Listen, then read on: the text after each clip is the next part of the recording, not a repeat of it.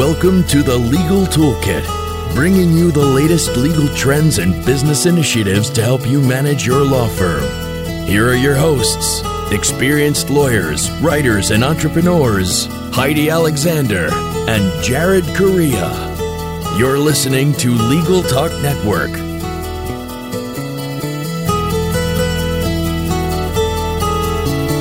Welcome to another episode of the Legal Toolkit here on the Legal Talk Network. Now that this season of Archer's is over, I'm looking for stuff to do.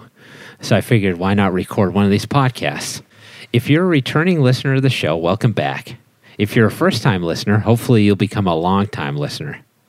I'm your host, Jared Correia, and in addition to casting this pod, I'm also the Assistant Director and Senior Law Practice Advisor with the Massachusetts Law Office Management Assistance Program. That's a mouthful, so we shorten it to LOMAP. We provide free and confidential law practice management consulting services to Massachusetts attorneys. For more information on LOMAP's offerings, visit our website at masslomap.org. Our annual marketing conference is June 5th in Boston and live via webcast. For the program agenda and registration information, check out our website. If you're a Legal Toolkit listener, select the co sponsoring organization option to get a discount attendance rate. On the Legal Toolkit, we provide you each month with a new tool to add to your own legal toolkit so that your practices will become more and more like best practices. You got me this month? Next month, we'll have Heidi Alexander. And of course, this episode of Legal Toolkit will have a bunch of useful tips for you as well. And today we're going to talk about how big firms are embracing modern marketing methods, which discussion will also hopefully yield some useful tips for solo and small firm attorneys. Now, walking us through this landscape will be Jennifer O'Leary Cathell, who is the e marketing, design, and brand manager at Edwards Wildman Palmer, LLP where she conceptualizes, produces, and enforces the visual identity for the firm's brand. She oversees the creation, design, and production of all Edward Wildman marketing materials, including websites, blogs, and videos. She's been with Edwards Wildman for 16 years, having previously worked with the Warren Group which is the publisher of the popular magazine Banker and Tradesman, and she's also done a stint as a radio newscaster. So maybe she should be the one hosting this show. In any event, uh, welcome to the show, Jennifer. Thanks for having me, Jared. So, this is great. So, let's dive in. Your firm recently did a, a complete marketing reboot, and you released a new website in particular in October 2013. And you've already won some awards for that, including from the New England Marketing Association's New England branch. This represents your third complete rebranding since you've been at the firm. So, this is a process you've gone through before. You've rebranded out of necessity because there have been mergers, and you've rebranded of your own volition, in fact, as well. You've just made marketing upgrades over the course of time. So let me ask you, having gone through all those rebrands, which is easier? well, I don't think either one is is easy, Jared. Both have their share of complications. For sure. I think mergers tend to force change more quickly and decisions are made more quickly, but there's also less time for the back and forth discussions, the should we or shouldn't we conversations. You have timeline, a long list of items that need to be accomplished, and you just go and get them done. When rebranding on our own timeline, the process well, it tends to be much more detailed. There's more time for research. There's more time to survey lawyers and clients for suggestions and get their feedback. And there's more time for those decisions to be made. But therein lies the challenge. It sometimes can be more difficult to keep the momentum and to move forward with a project when there isn't an urgent deadline approaching. And it can make it harder for the responsible group to keep focused and focused on the task at hand as there are plenty of other opportunities that can come in and distract you from the end goal. So, in the end, I, I truly don't think one is any easier than the other. Personally, I love the energy involved with merger projects. I feel as though I do some of my best work under pressure. I guess you could say I'm a rip the band aid off kind of gal. so I guess what I should have asked was which is less hard?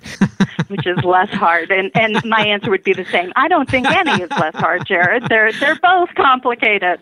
I, I understand. Uh, and and you're right. The long range planning is difficult, especially for law firms. As you probably know, a lot of lawyers aren't the best business managers. it, um, it gets a little political you know and yes. the more time you have the more time they have to you know change direction or you know it, it brings its own set of challenges Yeah, and, and another challenge that you have is that you work for a really a gigantic international law firm, and the size of the project that you're talking about with the rebranding is really on a grand scale. Where do you even begin to work on a project like that?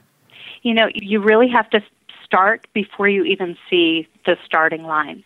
Um, we spend a lot of time on a regular basis analyzing trends and analytics and website behavior, our competition, our clients, and what's happening in markets literally around the world. Um, and all of that information really helps prepare us for any new marketing initiative. So once the decision is actually made to move forward with the project, we're already one step ahead and prepared with some of the basic information we need in order to make smart, informed decisions. But dealing with different bar association rules and, and different regulations in different countries is yep. always a little bit of a challenge. Yeah, oh, I'm sure that's a, that's a lot to manage, certainly. So, what we talked about before was that you released your new website, and I'm interested in talking to you a little bit more about that. Even with the proliferation of social media these days and how many people are using that, including lawyers, I think that most businesses, including law firms, use their website as their marketing hub. So, how did you decide on a website platform? And what other technologies did you integrate into your website that might be of interest to solo and small firm lawyers? Yeah, I think you know you really have to look big picture and, and you really have to understand your firm's specific needs and objectives obviously a larger firm may have um, different needs than a small firm so you know i starting off with what kind of a site do you need? Do you need it to be a standalone? Will you need to be able to produce formatted marketing materials from it? You know, who's your mm-hmm. audience? How are they going to be viewing your site? What's your staffing situation like? Do you have the capacity to really help build the site in house and later keep the site maintained? Or would you prefer to have someone else handle it for you? So all of this really leads to the fact that there are people out there who know much more about technology than many lawyers and legal marketers. And finding a good partner to assist you with any type of project like this, I think, is critical. At Edwards Wildman, we partnered with a company called One North Interactive. They're based in Chicago and they specialize in creating websites for service providers. And I've been involved in creating many sites, that is true, but they've been involved with creating hundreds of them. So mm they've seen on a much greater scale what works and what doesn't. And knowing them and trusting them, we were able to make decisions together. I think a good partner will be able to guide you and help you to see items that you may not have even considered, which really helps set the course for success. And there are great companies out there all over the place. New ones are popping up every day, and some are small and some are large. And um, just finding that good partner who will work with you to guide you through the process and help ensure your goals are met, I think, is is critical. Yeah, and I should say there are some cost-effective website designers out there if uh, if you're searching. Um, so let me ask you a follow-up question as to that. Then, finding a partner is key obviously. What do you think about when you're vetting a partner for a website build? Do you have any criteria that you're looking at for them to meet before you hire them? And uh, how do you apply that process? You know, I think it again it, it depends on your needs. For us personally, we've had a long relationship with One North. They know our systems, they know our people. They they have a lot of other platforms that, that we're working with. Our blogs are hosted through them. So everything could speak to each other more easily by staying with the same vendor. But when gotcha. vetting new vendors, I think again you need to know what your goals are and you need to know that you're you're really working with someone who, again, that you trust and can rely on to help you meet your end goal. Someone who has done it before, you know, someone who understands bar rules and regulations. I think that that for lawyers is is pretty important. That's an important point. Yeah, it's a very important point. point, and where you are, and in what state, and how many states. I mean, there's so many things to consider there, from visual elements to the language that you use on a page. So that's pretty key. But also just knowing that you can rely on the person. Reliability, how often are they going to be accessible? How often are you going to need them? Where are they located? Are you the type of person who needs to work face to face in the same room or having a virtual relationship? It, will that work just fine for you? So there is someone for everyone out there. So it's just a matter of identifying what your specific goals are on the onset.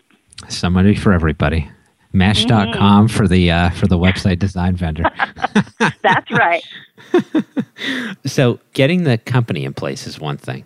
Figuring out what your design preferences are going to be is another because the company may be implementing it, but the law firm is going to be making the ultimate decision over what they think looks good. Now, that's a very subjective choice to make. And in a firm as large as yours, how do you get the right people involved to make those design decisions and actually come to a consensus on what you're doing? Yeah, design might be one of the trickiest parts of any type of marketing project, in my opinion, because it is so subjective, but I've found that the safest way for a firm of our size to make decisions on design is really by committee. It's mm. certainly not the easiest way. If there is an easy way, I I haven't found it yet, but it's the way we do things.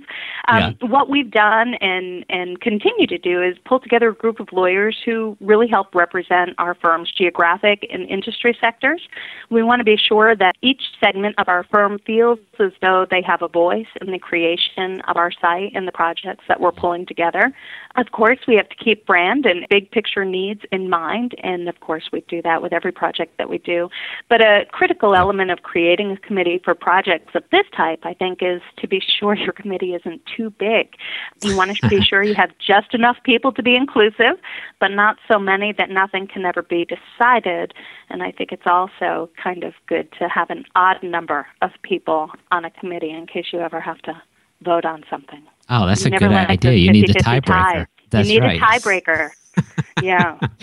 So simple but, majority. you know, it is it is really important to know that art and design are completely subjective as as you said and no matter what you yep. decide on there are going to be people who love it whereas others will absolutely hate it so mm-hmm. you whoever is in charge needs to be passionate about the decisions you make and i i think thick skin can also help Oh yes, yes, absolutely. And then uh, I think that's a very interesting discussion about setting up a committee, and that, that works within smaller firms as well. I mean, even if you had a, a firm of ten attorneys, you could probably easily set up a committee with a few attorneys, maybe some people from the staff to push projects forward. And then I would imagine that at some point things get handed over to the point person to actually implement the design changes. Now, how does that work within your firm? Within our firm, it works the same way. The committee all comes together. We all talk about the different design elements that we're trying to vote on, and then you know, there nothing is ever final. You know, I've yet to walk into a meeting with some design concepts and walk out with the design concept that's going to be implemented. Here at our firm, we have an in-house design department. I have a designer that works for me. She's up in Boston, and, and together we work through things, which can be a little bit more challenging. Sometimes it's a whole lot easier just to hand it off to an agency and say, here, you know, here's the direction we need you to go in, come back to us when it's done. Mm. But that also takes a little bit more time and you have a little bit less control. When you do it in house, there's a little bit more pressure, but you also aren't confined by budget restraints that you may have mm. while working with a vendor, and you yep. have a little bit more flexibility with mm-hmm. how things move forward. Sometimes we get to a point where we've exhausted our resources and, and we know where we want to go, but we're not quite there yet with our in house capabilities, and we'll pull in the agency from there. But it really depends on the situation and the project that you're working on. Yeah, that makes sense. So here's my here's my marketing suggestion for you. Now hear me out. Firm name, right? Edwards Wildman. I think you guys need a mascot. Yes. The Edwards Wildman. How about that? I mean, would you guys consider that? You know, I think we missed you're, you're the thinking about by, it. You're by not doing it. this already. We we could have so much fun with this. It, it could be a campaign all of its own, Jared. I think maybe in the future. Maybe in the future. I, that's right. When you get the uh, mascot outfit, let me know. I was be the first high school person to mascot. suit up. Well, see, there you go. It's like a perfect segue. now you just got to do it before some minor league baseball team steals the idea and then you'll be good to I'm go. I'm on it. I'm on it.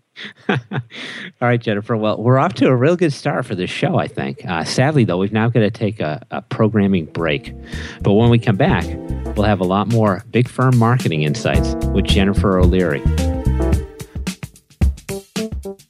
Now, this is normally the space in our show when we offer words from our sponsors, and this potentially represents a unique opportunity for you.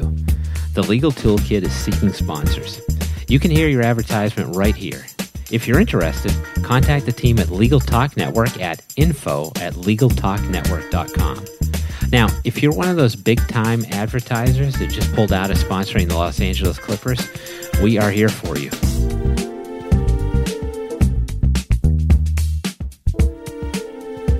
Welcome back. We're joined today by Jennifer O'Leary, who is the e marketing, design, and brand manager at Edwards Wildman Palmer LLP. I'm sitting in the virtual studio here with the Edwards Wildman himself, the firm mascot, which we just established in the last couple minutes. And we're talking with Jennifer about big firm marketing done right. So, Jennifer, you rebranded the firm. Did you end up reusing content or did you just start fresh? And how much does social media end up playing into your new marketing initiatives? Content is always a challenge, but we didn't want to take all that was on our old site and then just put it onto the new site. Though creating everything from scratch wasn't exactly realistic either, so we met in the middle. We encouraged each and every one of our lawyers to review and edit their biographies.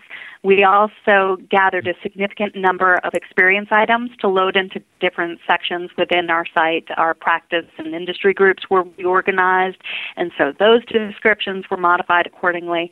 But social actually plays a large role with helping to keep our content fresh while also helping us to showcase our knowledge of current events. We built our mm-hmm. news site so that it would talk to our firm blogs our blog posts filter into our biographies and practice pages, as well as the site search results. Um, so, with that feature, fresh content is posted to our site several times a day with little to no additional effort on behalf of our team. So, Jennifer, I think you make a good point about how the site has to be integrated. Um, I think most attorneys still think of a website, a blog, social media accounts in separate buckets, but those those items really need to tie to each other. And I think it's a particularly good idea you have about getting attorneys to refurbish their bios to create new contents attorneys love to talk about each other. So that's a real easy way to get them to uh, update their stuff. Now, let me ask you this though. Content marketing is sort of a big deal right now. It's a great way for attorneys to establish their expertise. Do you have difficulty getting the attorneys in your firm to provide you with new content? And if so, do you have any tips or tricks, uh, other tips or tricks, I should say, that allows you to sort of allow them to produce some content for you in an easy fashion or not too disruptive to their workflow? We have, I think this is the case with every law firm, big or small, we have lawyers who are phenomenal and really eager to produce new content. And then we have those that we would love to have produce more that really just don't for one reason or another. Either they're too busy or they're not comfortable. For those who love to produce content and produce it often, we often will try to partner them with a lawyer who maybe isn't as good at it or doesn't have enough time to do it mm-hmm. and have them co-author pieces. And and we do that often with some of our younger associates. We'll partner with some more senior partners and they'll produce materials together so that's something that we do on a regular basis. It also not only helps us generate content, but it helps build relationships within the firm. So it's a really good tool for associates to, you know, work with their partners. They're still working on legal matters, but outside of their normal daily routine. So it helps strengthen that relationship. I think sometimes the problem that we may have with lawyers is that they may produce a little bit too much at times. When they do tend to write, um, we may write a little bit more than what we would encourage a normal blog post to have in it for content. That oh, is yes. something that I think, you know, it needs to be addressed in law school. I think lawyers learn to write one way, and it's really hard to break those habits. Um, mm-hmm. But we try. We try to get them to condense things, and, and I think the younger generation of lawyers is a little bit better at it than some of the more senior lawyers. And again, partnering those people together and having them learn from each other and, and grow with one another, I think, is one of the best tools that we have in order to generate fresh content. The buddy system. Who knew? It works in preschool system. and it works at large law firms. all I ever really needed to know, I learned in kindergarten. It's true. all right, so let's let's get down to brass tacks now. So marketing stuff is great, right? But it costs money especially mm-hmm. when you're talking about a project the scale of the ones that you're engaged in. So, how do you balance your wishes, hopes, and dreams for the marketing of your law firm against the budget constraints that you run up against? It's not easy. I, I think that's clearly the answer that I've had for all of these questions here. Nothing is easy, but I think with good planning, everything is possible. I think, you know, just making sure that you you do that advanced planning, you know, have those initial discussions with people internally and with whomever you choose to partner with, that company that you partner with. That's critical. You need to really put a price tag to each item that you wish to include in your project. And then plan your project in phases. If you really want to move forward with one piece of technology and it and it's going to break the bank, maybe you decide to move forward with that, but put some of the lesser needed items on the back burner for the next phase of the project. Not everything has to be done exactly the way you wish for it to be on day one. It's okay mm-hmm. to save some features for a later date.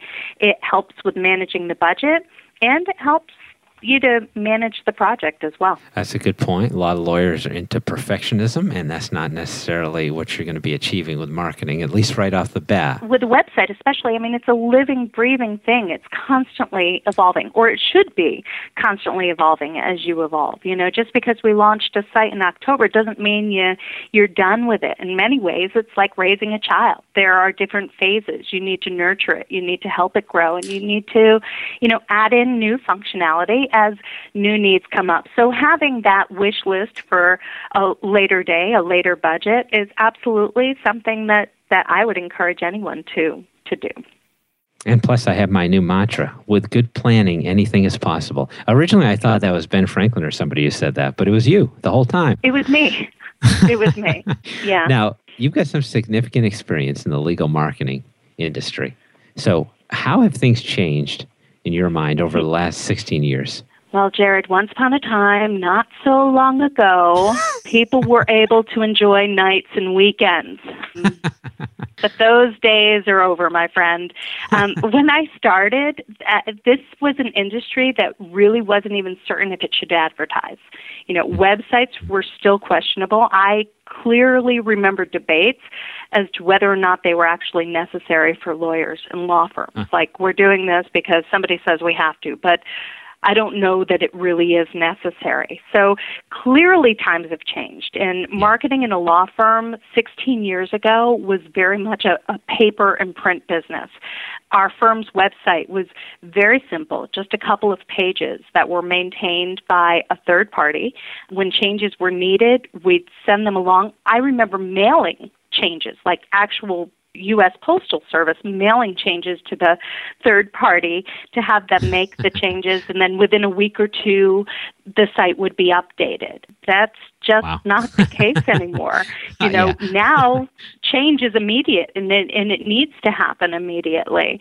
So we went from paper and print to having almost everything in a digital environment. Website updates happen immediately. Everyone's on the move, so we have to consider mobile and, and other devices like that. So, marketing in a law firm today is much more complex than it was 16 years ago. We got much more sleep back then. I blame Steve Jobs. God rest his soul. It's all his fault. now, the follow up question to that, I think probably the obvious follow up is where do we go from here? Where do you think legal marketing's headed? What do you think Edwards Wildman is going to do to try to stay ahead of the curve? Yeah, well, everyone's trying to find the next big thing. We're all looking for a way to differentiate ourselves from the competition. A more personal approach to interacting with clients and prospects is becoming much more critical, as we mm-hmm. see by the number of lawyers using social media to communicate.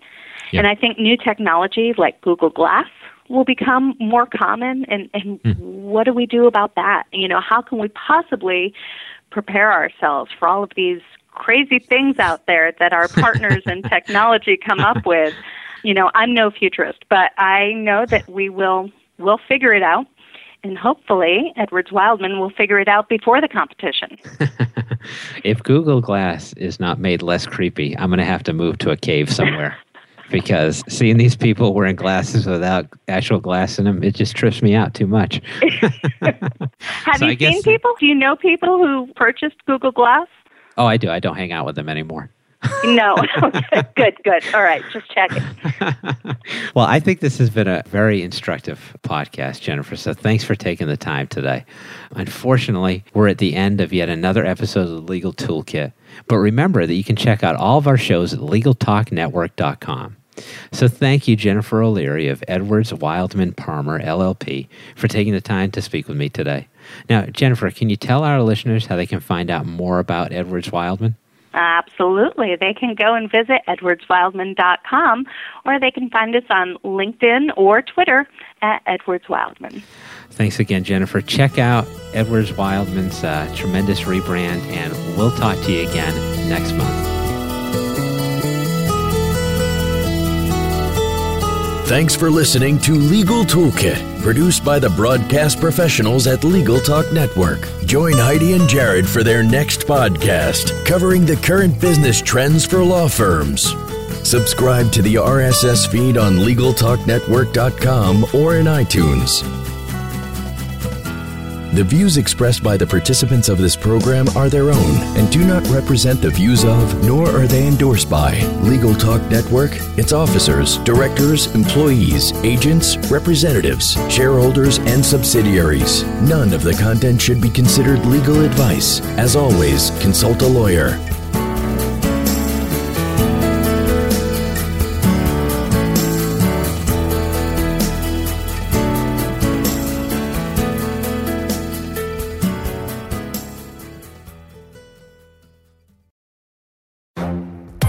The Lunch Hour Legal Marketing Podcast, your resource for the tips and tactical advice you need to grow your business. Plus, keep up with the news and commentary you crave to stay one step ahead. It's hosted by me, Gyi Tsakalakis. And me, Conrad Saam. Every other week, we break down the issues holding back your marketing strategy and talk about the changes you need to be prepared for. Check out the Lunch Hour Legal Marketing Podcast wherever you get your podcasts or on YouTube.